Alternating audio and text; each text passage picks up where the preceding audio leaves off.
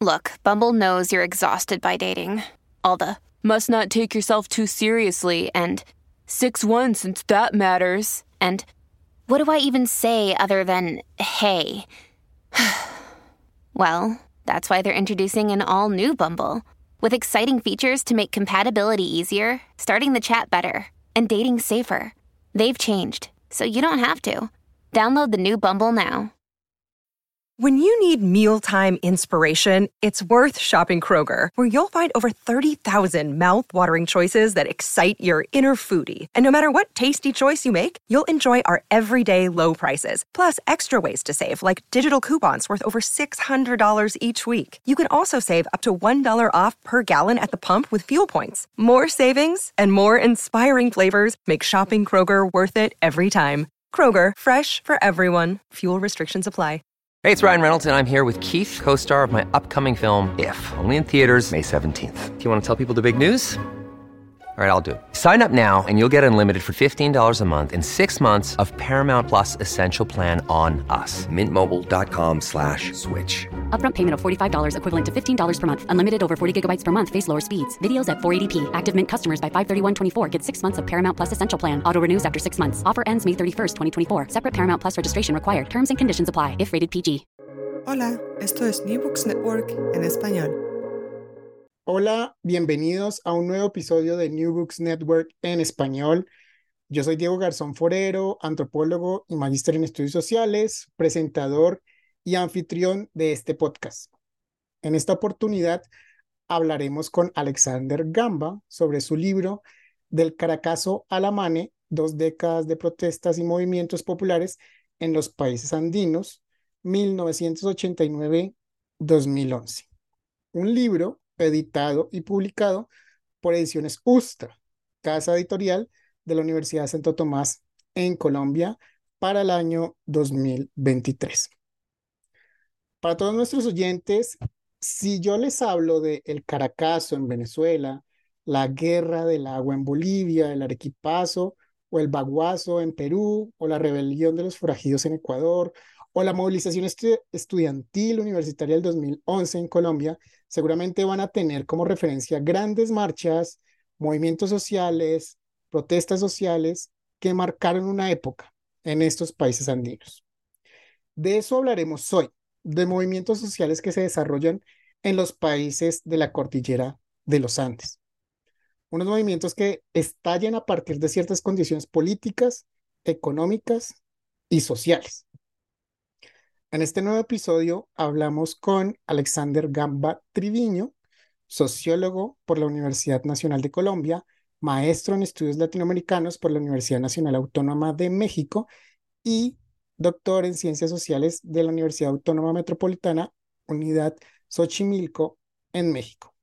Actualmente es decano de la Facultad de Sociología de la Universidad Santo Tomás en Bogotá desde el año 2022 fue presidente de la Asociación Colombiana de Sociología entre, entre 2019 y 2021 y miembro del comité directivo de la Asociación Latinoamericana de Sociología entre 2019 y 2022. Bienvenido, Alex, a New Books Network en español. Bueno, muchas gracias, Diego, por la invitación a este estupendo espacio. Creo que es muy importante y habla muy bien de, de, del espacio hablar de los libros, ¿no? En una época en que los libros se han convertido casi que algo desde la, desde la voluntad de mantener vivo esa experiencia que significa tener un libro, además tener un libro impreso. Yo creo que eso es importante mencionarlo, que es un libro impreso, que se puede tocar el papel, se puede ver el color, se puede ver toda la textura, que, que particularmente los que somos amantes de los libros y nos formamos con los libros sin demeritar las revistas, tiene una magia, tiene un encanto. Entonces, felicitaciones en primer lugar por este estupendo programa y a tu maravillosa audiencia. Bueno, en relación a, yo además de todo lo que mencionaste, eh, pues eh, en la actualidad tengo algunas líneas de investigación, tengo unas líneas de investigación más, sigo con el tema de lo que a grandes rasgos se conoce como la sociología política, que es un campo de estudio, ¿no? Y curiosamente, pues he pasado, digamos, de, la, de los sectores subalternos, que era como mi fuerte en la época en que hice la investigación, que fue en la década de 2010, hice la investigación entre 2010 a 2016 más o menos, En, en esa época hice esta investigación que, de la que es fruto este libro, y, pero en la actualidad, a partir de mi tesis de doctorado que acabo de terminar, eh, me enfoqué más hacia las élites, pero sigue dentro del mismo tema de la acción colectiva, de los actores colectivos, pero más enfocado, digamos, de los grupos subalternos a los grupos dominantes. Entonces, esa ha sido como, como la transición que hemos tenido en este proceso de investigación y, y de nuevos intereses. Y este libro se enfoca fundamentalmente en mi estancia en México. En el, entre el año 2010 al 2017 viví en México.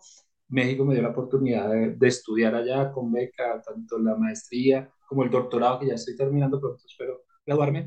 Eh, entonces, eh, en, ese, en ese espacio, particularmente durante la época de la maestría, yo hice una maestría muy particular, se llama Maestría en Estudios Latinoamericanos, de la UNAM, de las más antiguas de, de, estos estudios de área en el mundo.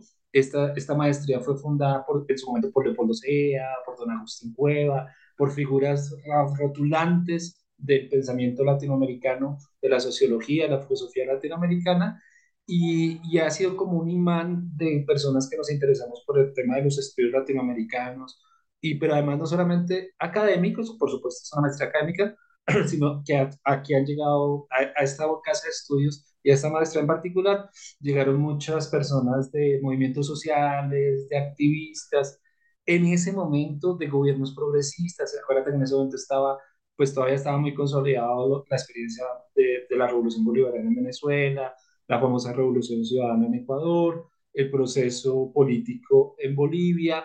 Entonces era un momento muy interesante en el que emergió este libro. Y este libro emerge fundamentalmente porque en el contexto latinoamericano, como que se hablaba muchísimo de la protesta, de los movimientos sociales, de las dinámicas de movilización social, fundamentalmente de Ecuador, de Bolivia, pero por ejemplo de Colombia no, Colombia como que la guerra nos, nos opacaba bastante en ese momento, pues muy fuerte el tema del uribismo, la seguridad democrática, la guerra, y como colombiano decía, oiga, acá también nos hemos movido, nos hemos movido bastante, y nos encontrábamos en, en un escenario similar con los compañeros peruanos, que nos decían, bueno, pero en Perú ha habido movilizaciones gigantescas, movimientos gigantescos y pasan como de agache.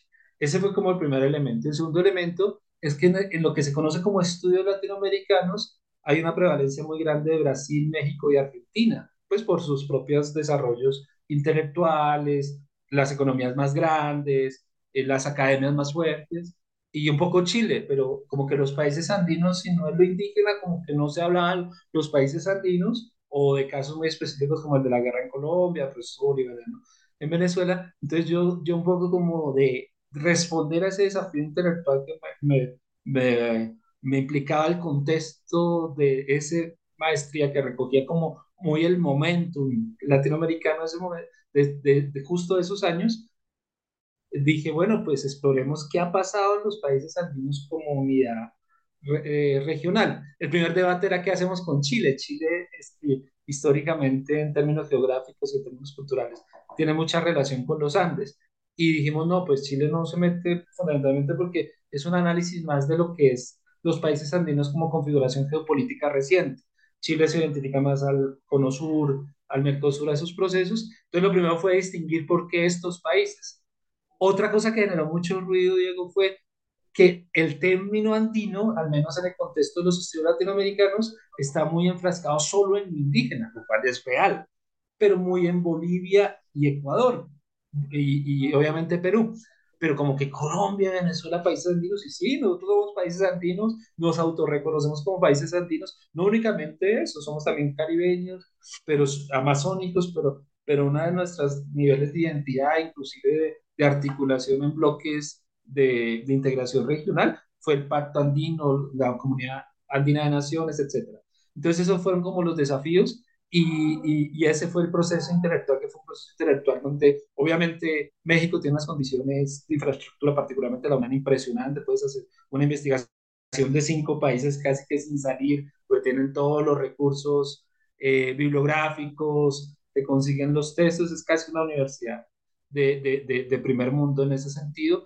Tiene uno de los repositorios más grandes del mundo sobre América Latina, una biblioteca maravillosa que se llama la Simón Bolívar. Entonces, se podía hacer eso, porque además podía conversar con los compañeros, una maestría de, donde se inscribían 80 personas, de las cuales 60 eran de otros países de América Latina y 20 mexicanos. Entonces tenías todas esas condiciones que yo dije, pues animémonos, y, es, y era un reto muy grande meterse a estudiar cinco países, eh, intentar comparar una dinámica, pero creo que las condiciones materiales, el momento político y también la posibilidad que yo estudié con bolivianos, estudié con ecuatorianos, estudié con venezolanos, estudié con peruanos, me, me, dio la posibilidad de, hacer, de meterme a esa aventura intelectual, que realmente no me arrepiento. Muy bien, muy bien. Yo, yo, yo te llamé Alex, pero no sé si te puedo decir Alex. Alexander, pues bueno, bien. Ah, ¿Puedo decirte Alex? Alexander. Claro que sí, claro que sí, siempre Alex. bien. Alex, bueno, bien, el libro del Caracazo a la Mane, dos décadas de protestas y movimientos populares en los países andinos de 1989 a 2011. Ya nos comentaste bien cómo, cómo surge todo esto. yo quería comenzar también por los Andes, precisamente por la cordillera de los Andes.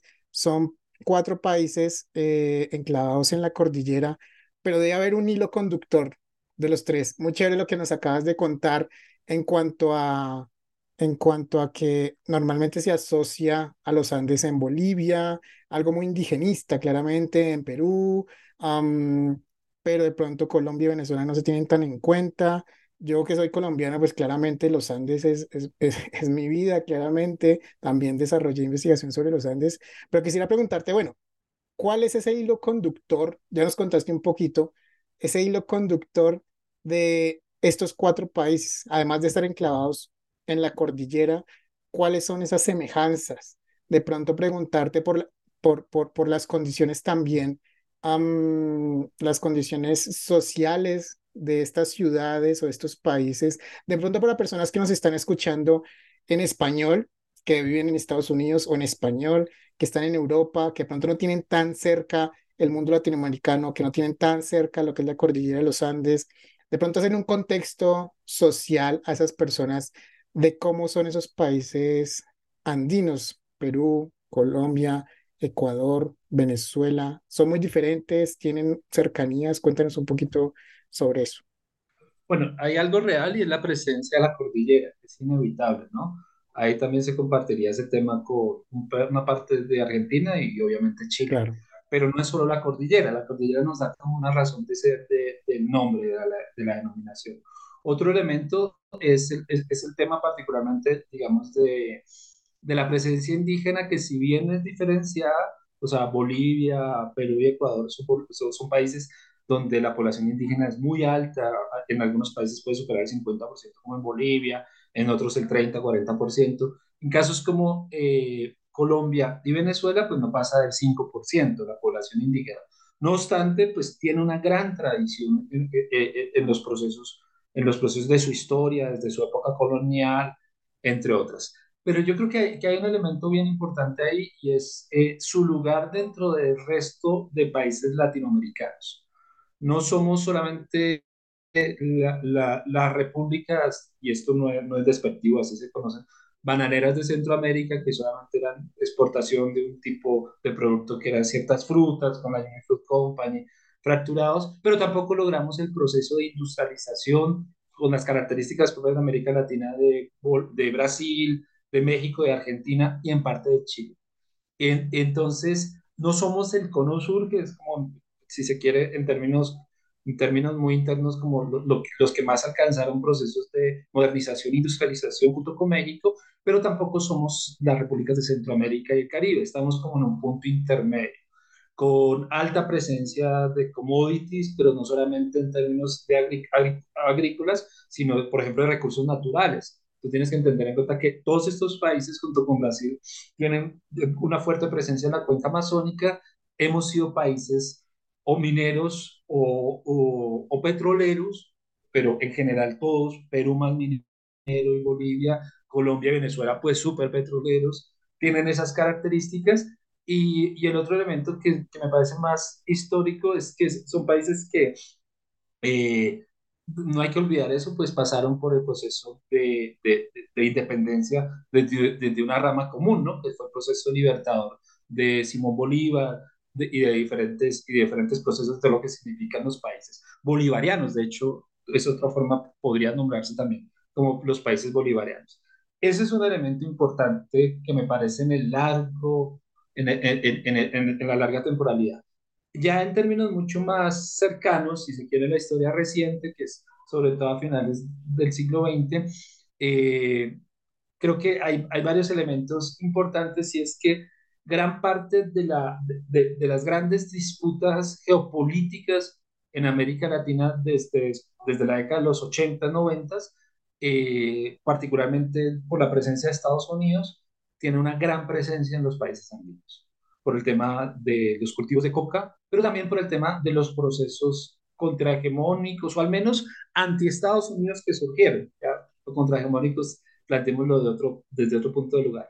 Entonces, Bolivia, Ecuador y Colombia como el epicentro de, de los cultivos de coca y, y, con todo eso lo que ya implicado con la guerra contra las drogas, que empieza en la administración Nixon y acá en América Latina se siente muy fuerte en la década de los 80, y Venezuela particularmente por lo que todo fue lo, lo que ha sido la revolución bolivariana, que en su momento tuvo un auge muy grande, ahora estamos viendo como el momento del eclipse, el momento del ocaso más bien, y, y, pero que fue muy importante en el contexto latinoamericano. Estados Unidos construyó unas políticas tanto para la guerra contra las drogas, el Plan Colombia, que después se llamó Iniciativa Regional Andina, y frente a Venezuela.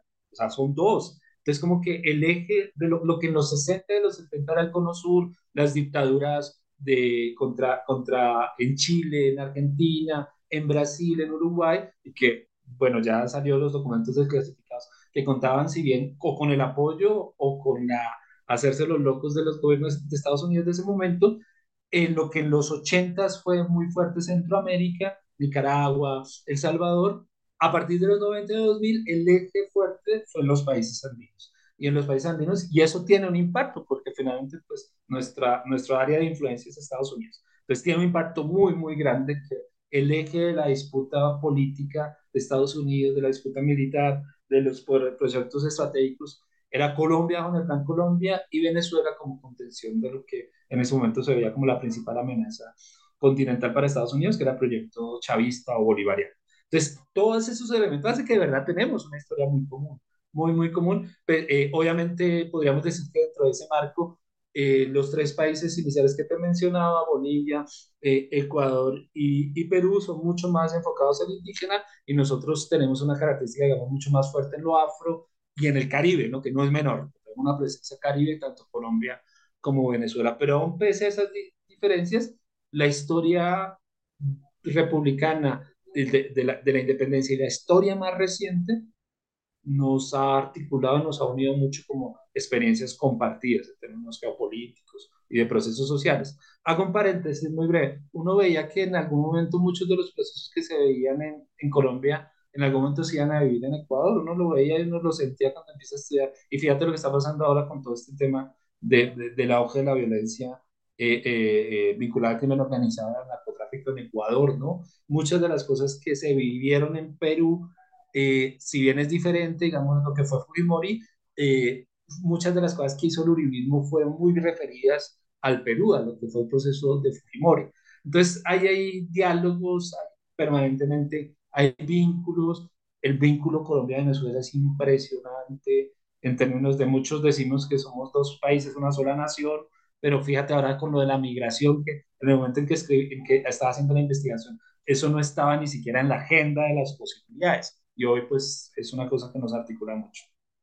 Muy bien, muy bien. Muchas gracias, Alexander. Eh, sí, creo que un buen panorama político, social, eh, también cómo se representa esta zona ante el resto de Latinoamérica. Y ya ustedes, las personas que nos están escuchando, bueno, se hicieron a, una idea de estos países que están en la cordillera de los Andes en Sudamérica, um, claramente con un montón de movimientos políticos, desigualdades sociales, y todo esto va haciendo también un poco como una, una pequeña bomba en cada país o en cada región de esos países. Eh, y tú eh, nos vienes a mostrar en este libro movimientos sociales que vienen a reaccionar sobre esas condiciones sociales, políticas y económicas de cada país. Cuéntanos, antes de meternos en esos particularidades, en esos movimientos particulares de cada país que tratas en el libro, cuéntanos por la importancia de estudiar movimientos sociales, que creo que de pronto ahí viene también a, a, soportar, a argumentar por qué meterse a estudiar esto. Hay un texto maravilloso de Charles Tilly, el gran sociólogo estadounidense que falleció hace relativamente poco, y que es como el papá de la sociología histórica. Digamos, este libro tiene mucho de sociología histórica. Hay un libro maravilloso, un artículo, de hecho, muy corto, que se hace una pregunta muy sencilla, ¿de dónde vienen los derechos? Y entonces él dice, ¿los derechos vienen de reformas legales? No, los derechos vienen de concesiones de las élites porque se les tocó el corazón. No, los derechos vienen de los movimientos sociales. Punto. Entonces, gran parte de lo que nosotros vemos en estos días está celebrando la, los 30 años de la ley 70 en Colombia, por ejemplo, por poner un ejemplo nada más, que fue la que dio todo el marco normativo para, para este desarrollo impresionante de lo que en su momento se llamaban comunidades negras, ahora comunidades afrocolombianas, y bueno, tiene ya muchas denominaciones, pero eso no surgió, la academia aportó, por supuesto, eh, legisladores progresistas aportaron, pero eso surgieron de luchas sociales. Eh, entonces, un poco el tema de estudiar movimientos sociales y estudiar acción colectiva subalterna en términos más generales, que incluye movimientos sociales, pero a veces pequeñas protestas que no logran ser un articulador, un eje articulador que dure más en el tiempo, que es como la diferencia entre protesta, que puede ser más esporádica, y movimiento social que tiene un momento de continuidad más grande en el tiempo.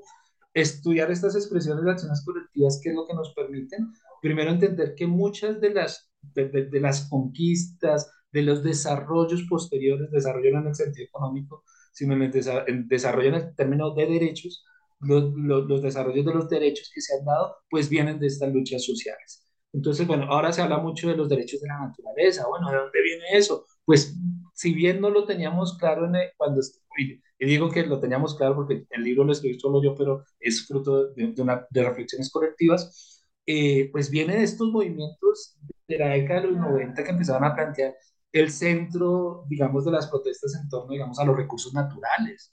Eso es algo bien importante. Y, por ejemplo, América Latina, eh, particularmente Ecuador y Bolivia, en términos constitucionales son pioneros en hablar de derechos de la naturaleza, que yo creo que ya con todo este tema de la crisis ambiental seguramente ya empezaron a, emerger en otros países. Vienen eh, muchos de los, digamos, de los derechos de los pueblos indígenas, que hoy es casi impensable eh, pensarse una constitución política de nuestros países sin, esta, sin este capítulo tan importante, pues viene lo que en el libro se llaman los levantamientos indígenas, muchos de los debates sobre, sobre, sobre el tema del modelo de desarrollo, pues que hoy estamos en Colombia viviendo plenamente, sobre el tema de los límites de la, de la, de la, de la iniciativa privada, pero cuando, digamos, ciertos servicios se convierten en mercancía o son derechos, pues viene de movimientos que, que, que se opusieron a ellos, como el Caracazo, en el caso de Venezuela, sobre el tema de la mercantilización de los servicios sociales. Entonces, a grandes rasgos, estudiar movimientos sociales no solamente es fascinante porque es la vida real de los pueblos, que las ciencias sociales tenemos un, problema complejo, y es que nosotros no podemos tener laboratorios específicos para analizar los fenómenos sociales, etcétera, y muchas de las cosas que, de las grandes grietas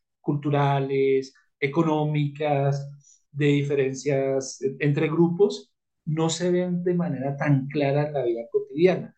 Y los conflictos sociales grandes, como una gran protesta, como fue el estallido, digamos, eh, acá en Colombia, en Chile o en Colombia, eh, nos permiten ver muchas de las grietas de la sociedad que en la cotidianidad es muy difícil de verlas.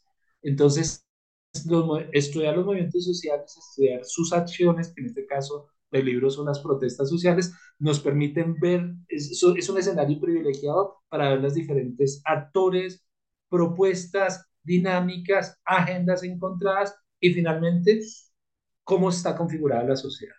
Y por otro lado, entender por qué las agendas actuales, casi una década después, de, eh, eh, ¿por qué estamos hablando de lo que estamos hablando? ¿Por qué estamos hablando de transición energética, de vivir sabroso, de derechos de los pueblos indígenas, de todo eso? Eso no surgió solamente de un gobernante que se le dio, sino eso viene de unas agendas colectivas previas que se expresaron a través de movimientos y de protestas sociales. Entonces creo que es por eso. Muy bien, me encanta, me encanta porque el tema es apasionante y chévere que, que también lo manifiestas así con tu, con tu discurso. Bien, en el mismo título del libro sale el Caracazo, Venezuela, para las personas que nos estén escuchando que son de Venezuela, pues ya saben qué fue eso.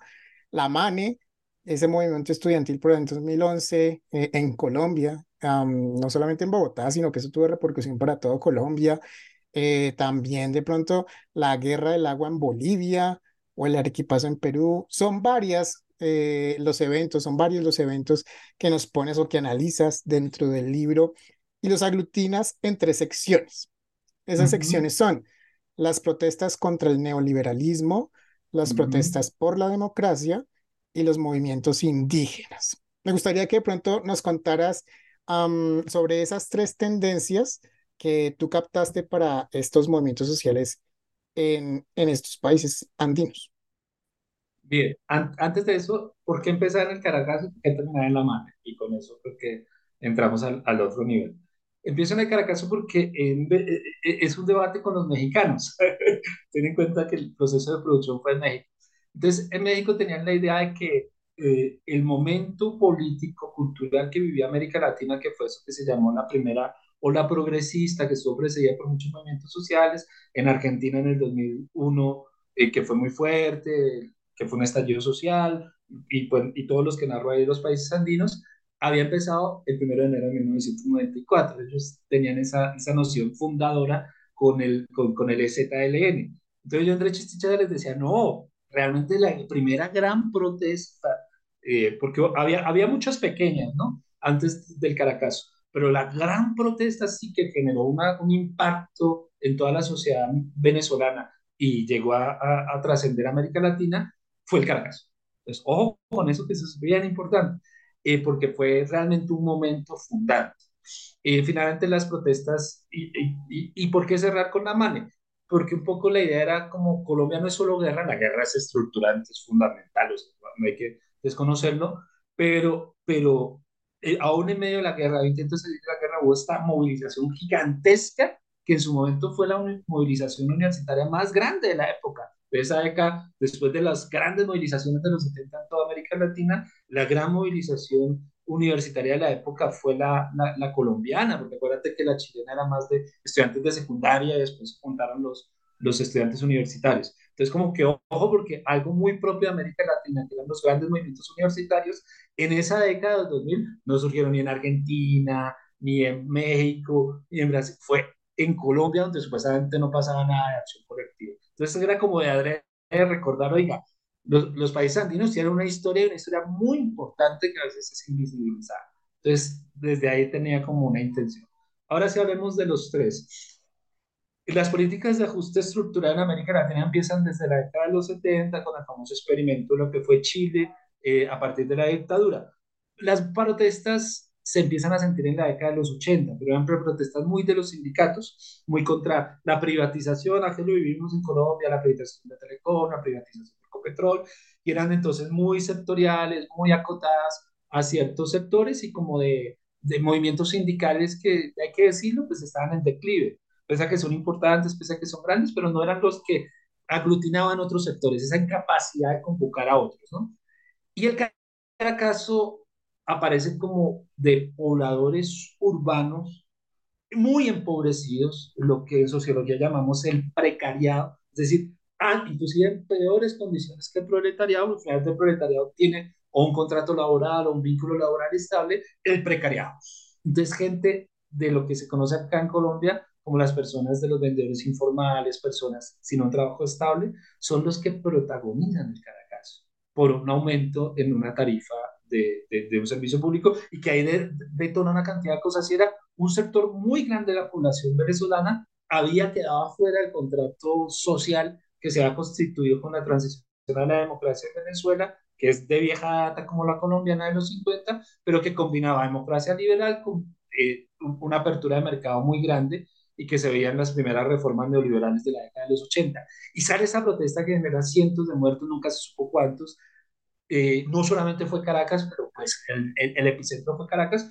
Y hoy que hablamos del estallido, ese fue el primer gran estallido social que tuvimos en América Latina una cosa impresionante. Pero lo interesante del Caracazo es que inaugura todo lo que se conoce también en sociología como un ciclo de protestas, que son muchas protestas simultáneas sobre la misma temática, que van de 1989 a 1999 hasta el triunfo de Hugo Chávez, y que eran justamente contra estos procesos de ajuste estructural.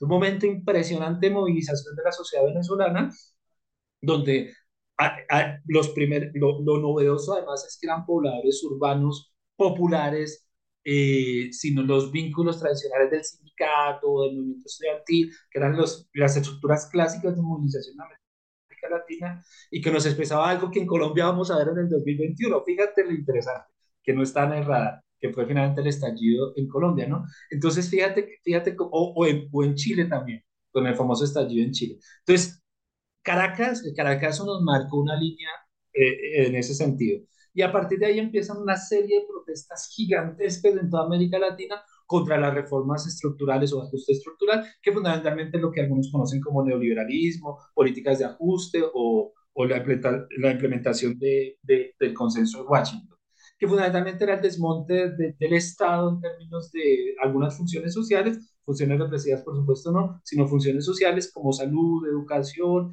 que Chile fue su epicentro con la privatización de la salud, privatización de las pensiones, todo el debate que estamos en la actualidad y que en América Latina tuvieron mucha, mucha fortaleza. A partir de ahí hubo grandes movimientos y entonces intenté identificar cómo fueron esas grandes protestas, no las pequeñas acciones, sino como esos grandes es que yo uso la metáfora como de temblor, grandes terremotos que, sociales, y el Caracazo fue el más importante, pero ahí puedes contar, digamos, muchas de las movilizaciones que se dieron en Perú, por ejemplo, el famoso Arequipazo, que fue contra, que, que fue un antecedente muy interesante de unos movimientos que ya son muy fuertes en América Latina, que es contra ciertas formas de extractivismo, digamos, de recursos naturales, de minerales, el baguazo, que también es un movimiento muy interesante en la Amazonía peruana, y, y bueno, entonces eh, creo, que, que, creo que eso nos marca como, como un lugar. El, la MANE misma es un movimiento contra una política neoliberal que fundamentalmente era financiar, era una reforma a la ley 30, otra vez estamos en reforma a la ley 30, pero de una manera muy diferente que la que rige la educación superior en Colombia, y en ese momento era que el Estado iba a dejar de dar los recursos a las universidades, iba a generar préstamos para que los estudiantes tomaran esos préstamos y estudiaran en la universidad que, quisieran, que es pasar, eh, que, que, es una forma de financiación de la universidad, que es muy fuerte en Chile, en Argentina mi ley ahora lo está proponiendo el mismo modelo, y que en Colombia el movimiento estudiantil lo frenó, todavía no existe, todavía el Estado tiene que financiar las grandes universidades públicas, los estudiantes se inscriben, pero la propuesta era asumir el modelo chileno y se tumbó esa, esa reforma.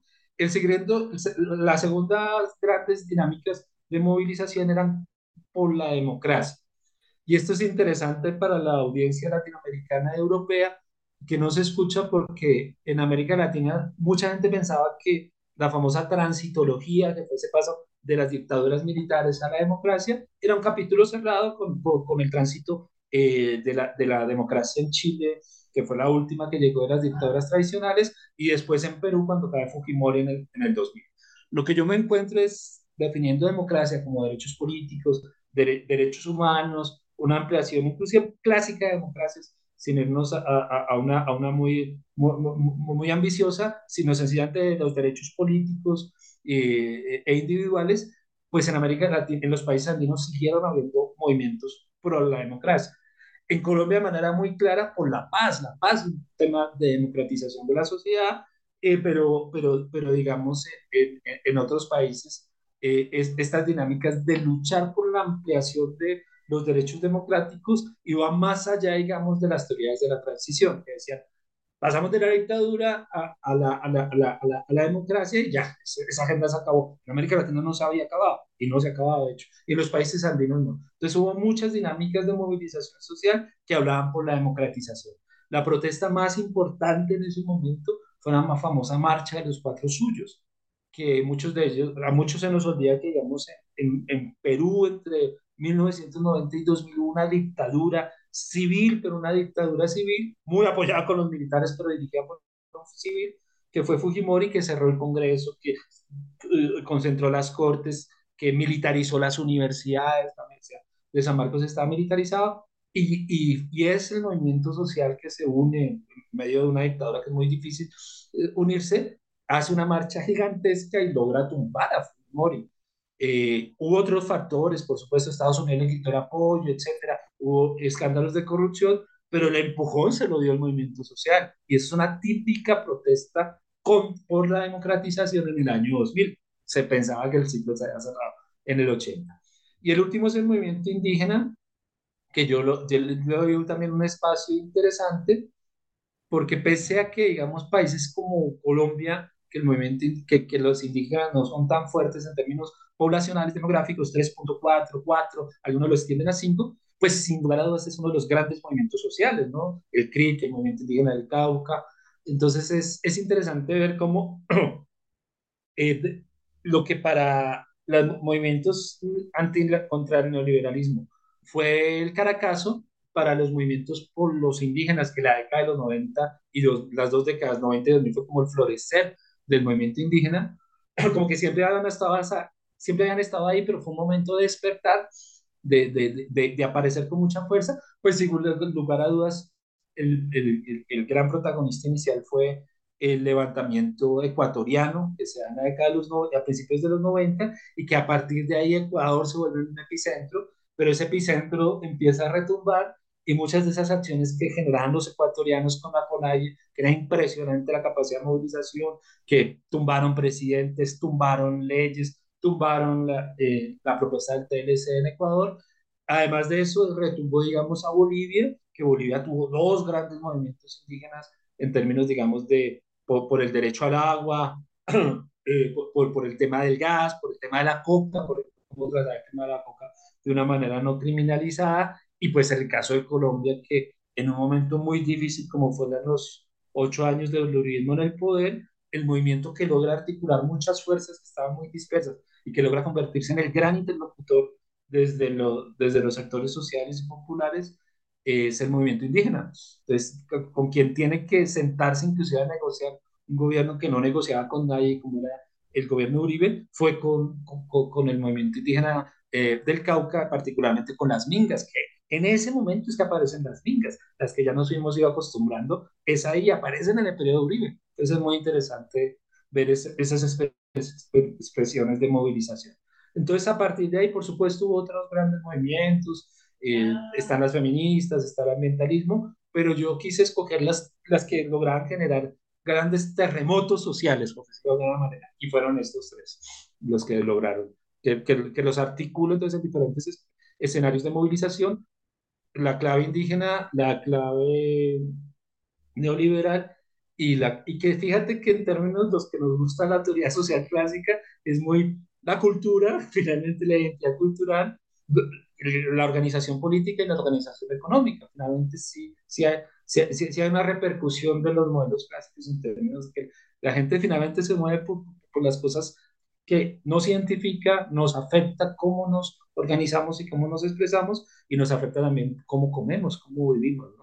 Entonces, esa fue la forma de articulación de, esos tres, de esas tres grandes formas de movilización. Genial. Un montón de cosas muy chéveres. Eh, eh, acá pensando algo que no había pensado antes, claramente esto tiene un cierre en 2011, pero después de lo que vino para la pandemia, por ejemplo, en Colombia, eso también, la, la, la, por ejemplo, en Chile también todo este movimiento de que llegue la izquierda de pronto al poder, eso también tiene una, una, una repercusión. ¿Lo has pensado de pronto para un segundo volumen de esta investigación o algo así? Sí, sí, pues ahora estoy más en el tema de lo que comentaba de élites y violencia. Mi tesis doctoral es justamente sobre ese, ese clivaje, esa, articulación entre élites y violencia.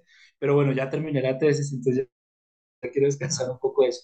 Pero efectivamente, en el 2011 empieza un nuevo ciclo de protestas, particularmente en Colombia y Chile, que digamos Chile no está en el libro, y sí hay un diálogo muy fuerte entre Colombia y Chile, que yo creo que tiene que ver gran parte por el tipo de modelo neoliberal que eran los países donde más fuerte se mantenía en toda América Latina. Finalmente fuimos los países donde no, no hubo gobiernos progresistas en la década de 90 y 2000. Bachelet, mm, no, yo no alcanzo a meterla ahí fue más bien una, una experiencia más liberal, eh, pero no hubo Lula, no hubo Evo, no hubo Correa, eh, bueno, Chávez obviamente no, ni Lugo, ni, las diferentes expresiones de, que se dieron de los gobiernos progresistas, y es muy particular pues que justo ahora entre lo que se llama el segundo ciclo de los gobiernos progresistas, que es epicentro Chile, México, donde tampoco hubo esa experiencia, y Colombia. Entonces, sí hay ahí como, como cuestiones interesantes de cómo se articula los fenómenos políticos posteriores previo donde, donde hubo movilizaciones sociales muy fuertes y muy impactantes que lograron mover el piso.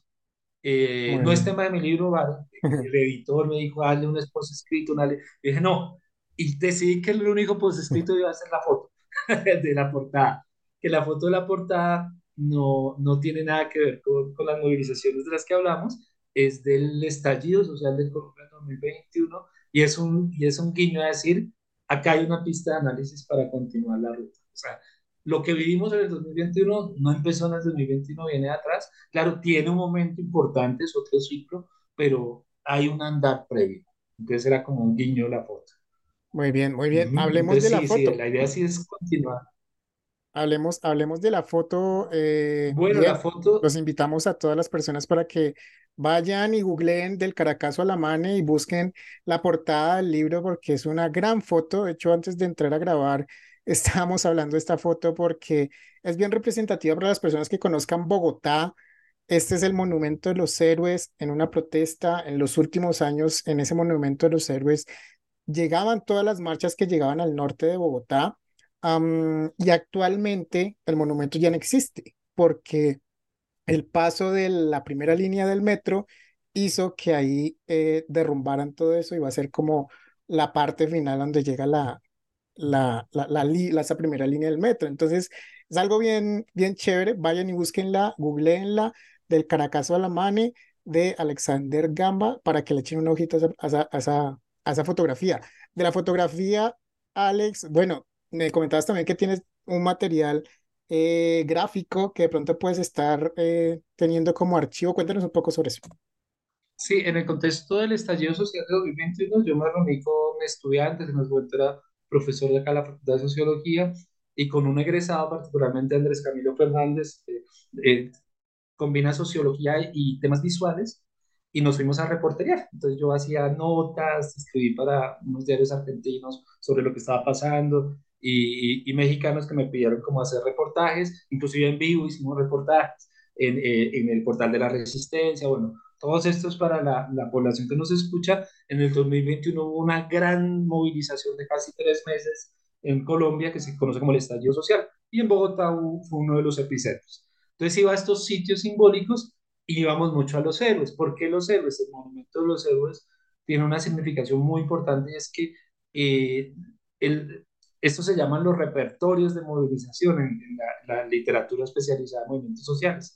Entonces, los repertorios de movilización, uno de los elementos importantes es cuáles son los símbolos que se construyen, ¿no?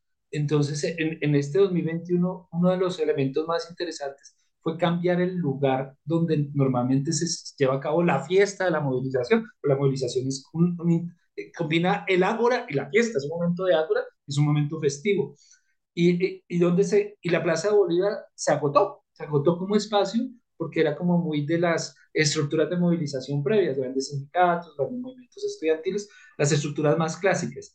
Y los jóvenes empezaron a buscar nuevos escenarios, los portales de Transmilenio, que es el sistema masivo de transporte en Bogotá, lo que podría ser como nuestras estaciones de metro, algo parecido. Eh, esos espacios grandes empezaron a cobrar un lugar muy importante en la movilización, que, no, que había gente que se movilizaba por Transmilenio por el tema del pasaje, el mal servicio, pero eso se convirtió en un símbolo de encuentro de la movilización. Y este monumento de los héroes tenía unas características muy interesantes. Es el, es, está como entre el norte, el occidente y el centro de Bogotá. Es un espacio de confluencia y además permitía que se reuniera mucha gente. Digamos, la Plaza de Bolívar, estás encerrado acá, estás explayado en medio de una gran avenida y se convirtió como un símbolo, fue muy importante. O sea, como que, ¿acuerdas de esa, esa, esas meses que siempre que había movilizaciones uno decía, bueno, pero ¿dónde terminamos? En los ceros, en los ceros. Siempre había algo en los ceros. Entonces, eh, la foto la tomamos, la tomó Andrés Camilo, eh, este, este egresado del programa, y hicimos no solamente esas, sino muchas fotos, y después ya mirando qué poner para la portada, y yo hice una revisión de prensa para ver si había una foto del Caracas, etcétera, y hablando con, el, con los editores de las Santas Obras, que son muy pilosos, dijeron, no, profe, metámosle algo más contemporáneo. Y yo, hágale. Entonces pensamos grafitis, que también es muy significativo, y mirando el archivo fotográfico me encontré con esta foto y dije, esta foto dice mucho, porque dice, es el vínculo entre, entre la movilización del 2011, 10 años antes, y lo que es el estallido social, que sin lugar a dudas ya marcó nuestra historia, ¿no? Entonces, eh, la puse como símbolo porque finalmente recoge mucho de lo que es el libro, pero nos pone en el lugar actual, en el momento presente. Entonces me parecía que era como un vínculo muy, muy, muy chévere. Y también, bueno, hay que decirlo que la primera gran obra que se hizo para el hipotético metro que vamos a tener, no sé por qué fue derrumbar el, el monumento de, los seres que se ha convertido en el símbolo del estallido social de 2021. Entonces también era como un homenaje a, ese movimiento que, que, que, sin lugar a dudas marcó la historia reciente de Colombia. Muy bien, muy bien, chévere. Vayan, busquen esa fotografía porque está eh, bastante ilustrativa de lo que es este libro. Bien, vamos, vamos terminando, Alex, y bueno, quiero preguntarte ya como cositas que no están dentro del libro, de pronto cosas como como qué te hizo sentir de pronto el momento de hacer la investigación. Te, te, me causa curiosidad pronto, bueno, hay muchos movimientos sociales en Ecuador, Perú, Bolivia, Venezuela, y uno de pronto estando en Colombia eh, ve noticias y uno de pronto ve algo por allá que está pasando, pues claramente si uno está en el mismo país, pues es, es más cercano a uno, pero quisiera preguntarte de todos esos eventos que, que investigaste, de pronto cuál no conocías tanto, de pronto cuál te sorprendió al momento de entrar a investigarlo ya en forma y, revisar más documentación, eh, sí, o de pronto por la importancia misma que pronto no le habías dado en su momento. Cuéntame un poco sobre de pronto esos eventos que, que te sorprendieron al momento de investigar. Sí, en, en general yo, antes de responder tan específico esa pregunta, que me sorprendieron muchos, empezando por el Caracazo, uno, uno, conocía el tema del Caracazo por la violencia, eh, Diego, entonces siempre, siempre el tema era, eh, fue un momento muy violento y efectivamente lo fue, es innegable, mucha represión, un muy violento de, de los sectores que se movilizaron, eh, pero ver, digamos, lo que eso desató. Ahí hay una autora que yo cito mucho, que ahora está en LASA, ella fue la presidenta de LASA, si no estoy mal, de la, que es Margarita López Mayo, una venezolana, y mucha de la literatura que consulté fue ella, y ella un poco lo que narra es cómo el Caracazo abrió muchas, muchas, muchas movilizaciones que aquí no nos enteramos, pero que eran semanales, mensuales, una cosa impresionante. Entonces, todo lo que significó el Caracazo, más allá de la violencia, que por supuesto fue violento, pero más allá de la violencia, creo que eso para mí fue un descubrimiento impresionante.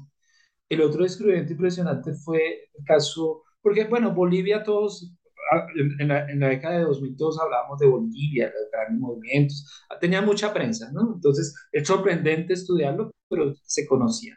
Fueron esos movimientos como el, el, el arequipazo, para mí fue muy impresionante, porque eh, se adelanta muchas de las... Eh, eh, es una agenda muy interesante de, y el baguazo, esos dos, uno frente a los servicios públicos, donde una ciudad hace un paro cívico como lo conocíamos en la década de los 80 en Colombia, pero en plena década de los 2000 en Perú y con un impacto político gigantesco, en plena transición de la dictadura fujimorista a la democracia liberal que está implementando en ese momento Toledo, pareció impresionante, porque como que uno decía, bueno, esos paros cívicos que siempre le hablábamos a los papás del más famoso del 77 en Colombia, eso ya pasó. Y fíjate, en pleno, Bolivia, en pleno Perú de la década de 2000, fue la misma estructura de lo que nosotros conocíamos como los paros cívicos en la década de los 80 en Colombia. Entonces eso me impresionó mucho. Y el baguazo por su novedad, porque es el tema, digamos, de la biodiversidad de los recursos naturales, que hoy es más común, hoy, digamos, este, tenemos el tema de, del plebiscito que acaba de ganar en Ecuador para que no se explote el Yasuni, estamos con el movimiento ambientalista. En esa década, poca gente hablaba de eso, como los ecologistas, y un poco los movimientos indígenas, y que haya un movimiento social muy grande que se enfrente frente a una política de, de, de, exploración de, recursos naturales y que el movimiento indígena, movimientos sociales se articulen para defender su territorio, me pareció también impresionante. Aparte lo que pasó acá con las minas, en Colombia, digo, con las minas de oro de movimientos que después se dieron ser relativamente reciente para evitar la exploración de minas, y que yo creo que esos son los movimientos que van a marcar estas décadas, ¿no? movimientos, digamos, en defensa de, de, los recursos naturales, contra la explotación de ciertos recursos, porque la agenda es eso. Entonces esos dos me sorprendieron muchísimo, esos tres. El Caracazo por ver su riqueza en movilizaciones, su riqueza de agendas, que nos permitió entender el, auge, el ascenso de de, ese sujeto que ha sido tan poco estudiado en América Latina, que es el precariado, pero que la mayoría de la población, y, y, que fue, estuviera en el centro de la acción social y de la acción política, y los otros dos movimientos por su originalidad y su, uno por, por, por, por, ser muy particular, que yo decía, pues yo pensaba que solamente eso se, se veía en Colombia, y el otro por su vanguardia, o sea, el vanguardia para mí es un movimiento de vanguardia y, y, el desenlace fue fatal, ¿no? Una represión impresionante. Entonces creo que esos tres movimientos me, me, me llamaron mucho la atención. Eso creo que, que, que fue determinante. Ya eh, se me olvidó una cosa de la foto importante, se me olvidó. En la foto, y, y bueno, acá me voy un poquito, en la foto está Bolívar con un lápiz. Y resulta que estos cinco países tienen en cuenta, tienen en común lo, lo, eh, Bolívar Libertador. Entonces, era solamente eso que también la foto, por eso me la escogimos. Muy bien, son esos detallitos gráficos que, que son de fina coquetería también, porque dicen más que muchas palabras. Sí. Bien, bueno, chévere saber sobre esos, sobre esos movimientos. Quisiera preguntarte también sobre otras incidencias que también nos dices explícitamente en el libro, y es, bueno, que también quitaste partes de tu tesis para convertirlo en libro, lo cual es muy natural cuando se hacen esos procesos de pasar un resultado de investigación a un formato de libro. Algunos optamos por dejarlo todo entero. no sé, yo, por ejemplo, opté por hacerlo así, pero damos gracias a que hay personas juiciosas como tú que eh, sí hiciste la labor de pronto dejar un libro para que sea de un, para un público un poquito más abierto. De pronto eso que quitaste, ¿qué quisieras que esté dentro del libro para pronto llenar de pronto algunas cositas que hacen falta? Cuéntanos sobre esas, esos vacíos de pronto que, que quedaron porque los quitaste. Sí, básicamente fue el capítulo teórico que finalmente reagrupé y saqué un artículo en una revista, la revista Campus, que también es de la Universidad de Santo Tomás. Pues bueno, ahí está para la consulta y, y quedó chévere. Pero sí, yo creo que el, eh, yo creo que de pronto ameritaría otro esfuerzo intelectual de, eh, a la par, bueno, este es un, este es un posgrado en estudios latinoamericanos y yo me di a la tarea de intentar hacer una tesis latinoamericana. Me explico. Eh, la, una investigación, me explico. Eh, lo latinoamericano no solamente es que ocurra en el territorio, es decir, que ocurra en cualquier país que hace parte de América Latina y el Caribe, sino que tenga un enfoque y que tenga además la perspectiva comparada, lo cual no es muy común, porque es muy difícil, porque pues uno conoce historia de Colombia, digamos yo como colombiano, para, hay una cantidad de cosas que se me quedaron afuera del libro, de la tesis y del libro, que fue estudiar historia de, de Ecuador, de Perú, de Bolivia, de Venezuela, porque si no las estudiabas la historia, que nunca la metí en el libro, ibas a decir cualquier barra basada, ¿no? Entonces tocaba estudiar, hay una cantidad de cosas invisibles, de hilos invisibles ahí para poder llegar a este punto. Eh, poder definir qué era lo común entre los cinco países. Entonces, particularmente haciendo este libro, pues me encontré muchos autores teori que han teorizado, entendido como la, la, la teoría situada, no solamente las grandes teorías, sino teorías de alcance medio, muy puntual, pero que han teorizado sobre los fenómenos colectivos. Para el caso de Colombia, Leopoldo Murner, Mauricio Archila, para el caso de, de Venezuela, Margarita López Maya, para el caso de Ecuador, Franklin Ramírez, gente que ha construido conceptos, dinámicas, cosas muy interesantes y que a mí me quedó pendiente, digamos, de que pese a esos encuentros, eh, lo intenté hacer un poco con, con el marco teórico, pero era un marco teórico, no era una investigación teórica. A mí me gustaría en algún momento convertir esos hallazgos, que a la par de la acción colectiva hay una acción teórica reflexiva y que hay una parte de una intelectualidad latinoamericana que ha construido interpretaciones sobre lo que pasó en estos años y, y que creo que amerita ser sistematizado, ser indagado y, y pensar en lo que en lo que se conocería como un enfoque andino o enfoque latinoamericano en el estudio de los movimientos sociales, que yo creo que es posible. Creo que esa es una tarea pendiente, que ya sería como muy de lo que vi, y ahora con los estallidos muy fuertes, ahora que meter a Chile, por supuesto, y lo que se ha aterrizado en Colombia, pero que hemos producido conceptos, hemos producido interpretaciones, hemos producido aproximaciones teóricas y que yo creo que con un trabajo juicioso uno podría plantear que hay, hay un enfoque teórico muy desde la región y que es importante visibilizarlo. Por supuesto, yo diálogo con el enfoque de la oportunidad política de Estados Unidos, diálogo con el enfoque de identitario más de tradición francesa europea, pero, pero creo que nosotros tenemos ahí la posibilidad de constituir nuestro propio enfoque teórico. Y, y bueno, yo en la introducción lo toco un poco. Y es esta noción de movimiento popular. En la teoría de los movimientos sociales eh, de los países más, más, más desarrollados, como la tradición europea y la tradición estadounidense, dan como saldado el tema de la clase un tema relativamente ya superado, como que o, o muy identitario, muy funcional a políticas públicas, identitario el paradigma francés y políticas públicas el paradigma estadounidense. Y lo que yo me doy cuenta es que eso existe en América Latina, pero la identidad de clase sigue siendo central. Y entonces un autor como Leopoldo Monera recupera, que es colombiano, recupera la noción de movimiento popular que es como que no es el típico movimiento de clase, clase obrera, pero tampoco es solo el movimiento identitario del que habla Touré, Melucci y los franceses, ni solo el que moviliza recursos para cambiar una ley como los que habla Tigi, Tarro en Estados Unidos, sino que acá hay un artículo, hay eh, somos muy híbridos, sociedades híbridas como dice Campini, somos muy híbridos en términos de clase e identidad, y, y ahora que está medio moda la interseccionalidad, como que si hay un tema de, de, de, enfoque teórico latinoamericano que no hemos podido hacer consciente de que es un enfoque profundamente interseccional y que yo ya lo veía desde ahí, pero no, no, no, no lo hemos hecho explícito, volver explícito eso. Creo que esa es la agenda pendiente.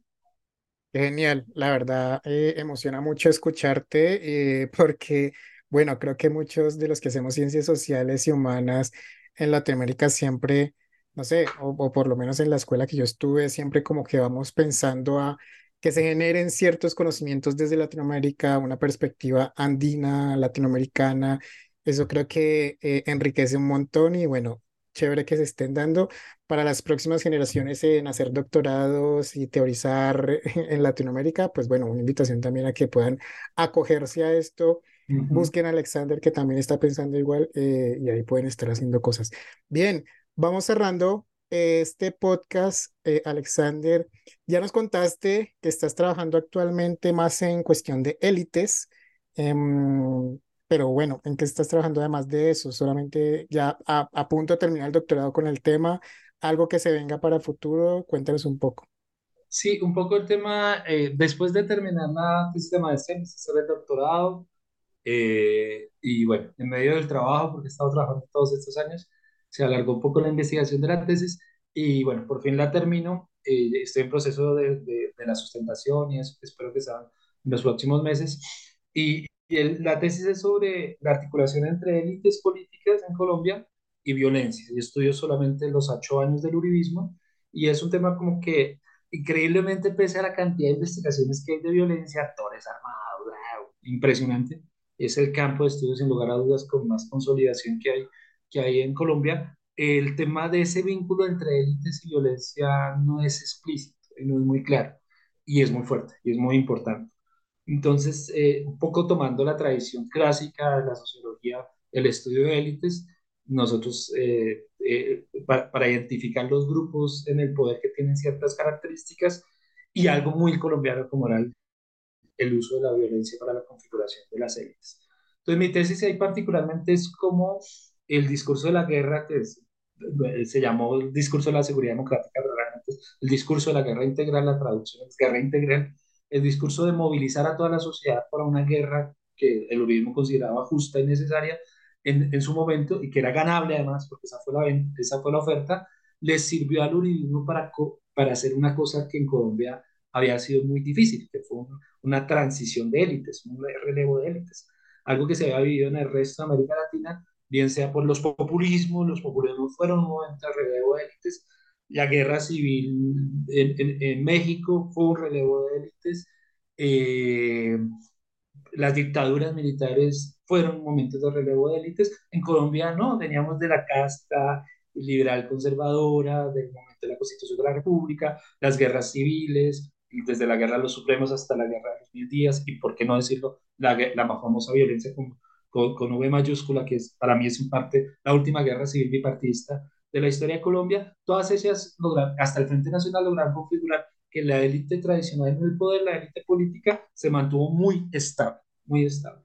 La constitución del 91 dispersó mucho a estas élites en pequeñas agencias empresa, eh, electorales, pero se mantuvieron. Finalmente Pastrana eh, fue el último, el último eh, líder de las élites tradicionales y era el partido conservador más allá de que la por el Literalmente el uribismo tritura el bipartismo, se lo traga, no, no, no, lo destruye, se lo traga, se lo devora y constituye otra nueva élite con unas características muy particulares. Y lo que yo sostengo es que ellos logra, el, el, el uribismo logró hacer eso, siendo él de ese origen de la élite, pero se separa y lo, lo, logra destruir eh, a partir de un discurso muy coherente de, de, de, de la guerra les sirva eso. Hay una frase que usa Charles Tilly cómo la guerra forjó estados y viceversa, en el estilo clásico.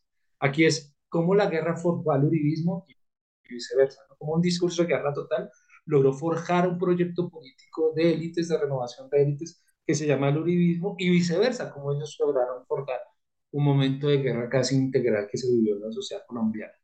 Eso es, eh, ya terminé la tesis, ya no quiero nada de la tesis por un tiempo, de la investigación doctoral, toca dejarla dormir un ratico, pero a partir de ahí, eh, recientemente me estoy interesando mucho en ese mismo clima, articulación de élites y violencia, pero ya no en el clave conflicto armado, sino en el clave crimen organizado.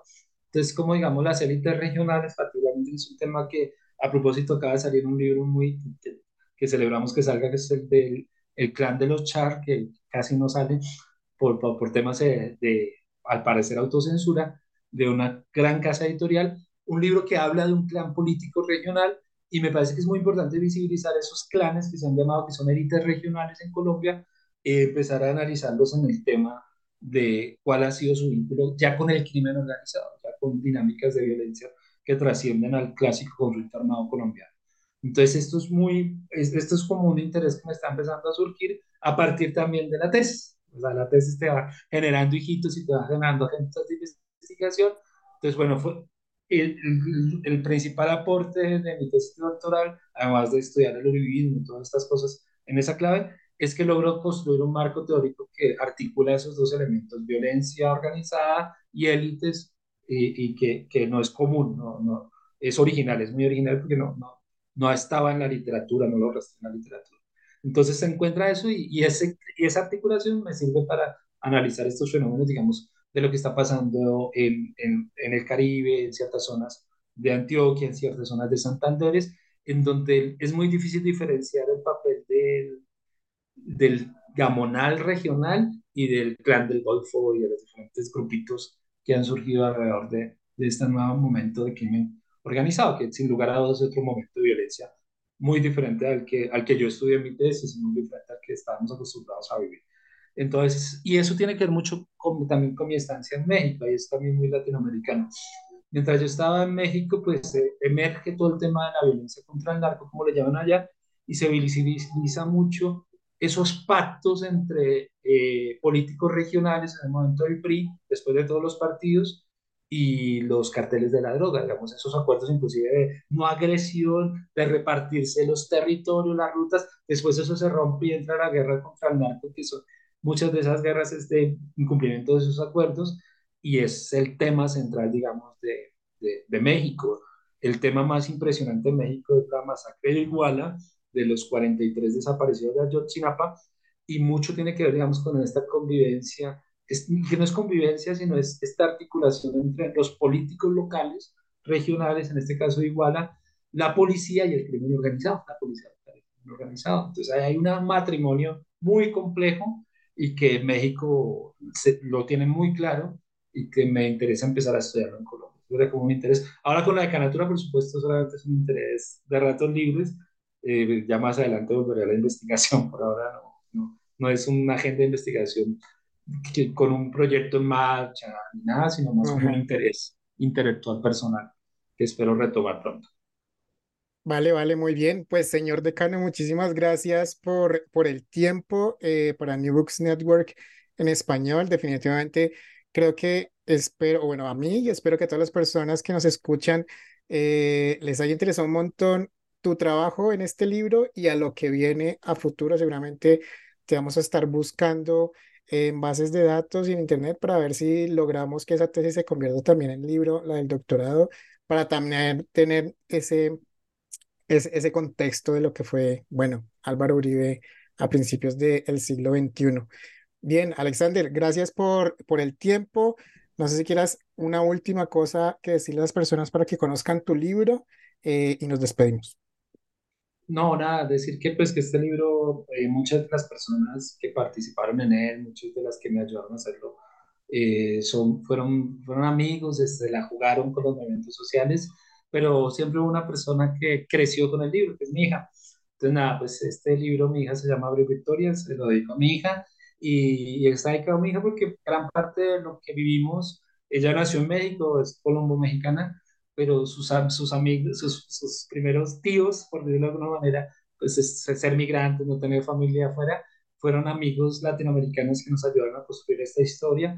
Entonces, pues mi hija seguramente eh, cuando lo lea, ya lee ya eh, bastante bien, pero cuando lo, lo, lea completo, encontrará que muchos de lo que se narra en ese libro es parte de, lo que vivieron las personas que eran nuestros grandes amigos en México y que compartieron con ella en esa gran nación que se construye en, en estos procesos de hacer posgrados en el exterior y sobre todo en México, que se construye una familia latinoamericana, ¿no? Nosotros construimos una familia profundamente latinoamericana y ahí está, esas son esas voces, entonces nada, que este libro está dedicado a mi hija, pero a mi hija pensado también como que, como, eh, que fue testimonio de esa hermandad latinoamericana y que a, animar a todos los eh, que estén interesados en estos temas latinoamericanos, que es maravilloso porque, y con esto termino, conociendo yo la historia de Perú, de Bolivia, de Ecuador, de, de Venezuela, entendí mejor a Colombia. Entonces creo que abordar estos temas de los estudios latinoamericanos no solamente es delicioso conocer otros países, sino sobre todo te permite entender mejor tu país. Entonces por eso creo que vale la pena hacer estos abordajes latinoamericanos. Muy bien, muy bien. Invitados toda, la, toda Iberoamérica a que vayan y consulten este libro titulado Del Caracazo a la Mane, dos décadas de protesta y movimientos populares en los países andinos 1989-2011 por Alexander Gamba. Bien, Alexander, muchísimas gracias. Un saludo también a Abril, que nos debe estar escuchando también, que compartamos también este podcast. Eh, hice una invitación también a todas las personas, académicos, colegas que están escuchándonos, compártanos a través de sus sílabus eh, con sus estudiantes, colegas, personas interesadas en conocer sobre movimientos sociales en Colombia, en Latinoamérica, en Perú, Venezuela, Ecuador. Eh, de pronto sobre movimientos juveniles también para los movimientos colombianos. Nos pueden compartir y nos pueden compartir por todas las plataformas de streaming como Spotify, Apple Podcast o desde la misma página de newbooksnetwork.com. Ahí están todos los enlaces. Ustedes van en la parte de arriba de la página, van a entrar a la de inglés, pero en la parte de arriba sale una parte en español. Ustedes dan clic ahí y encuentran todos nuestros podcasts que pueden compartir con todas las personas. Muy bien, muchas gracias a las personas que nos estuvieron escuchando en New Books Network en español. Gracias a, a Alexander por todo su tiempo. Gracias eh, también, bueno, a Ediciones USTA, editorial de la Universidad Santo Tomás en Colombia. Yo soy Diego Garzón Forero y nos estamos escuchando en la próxima.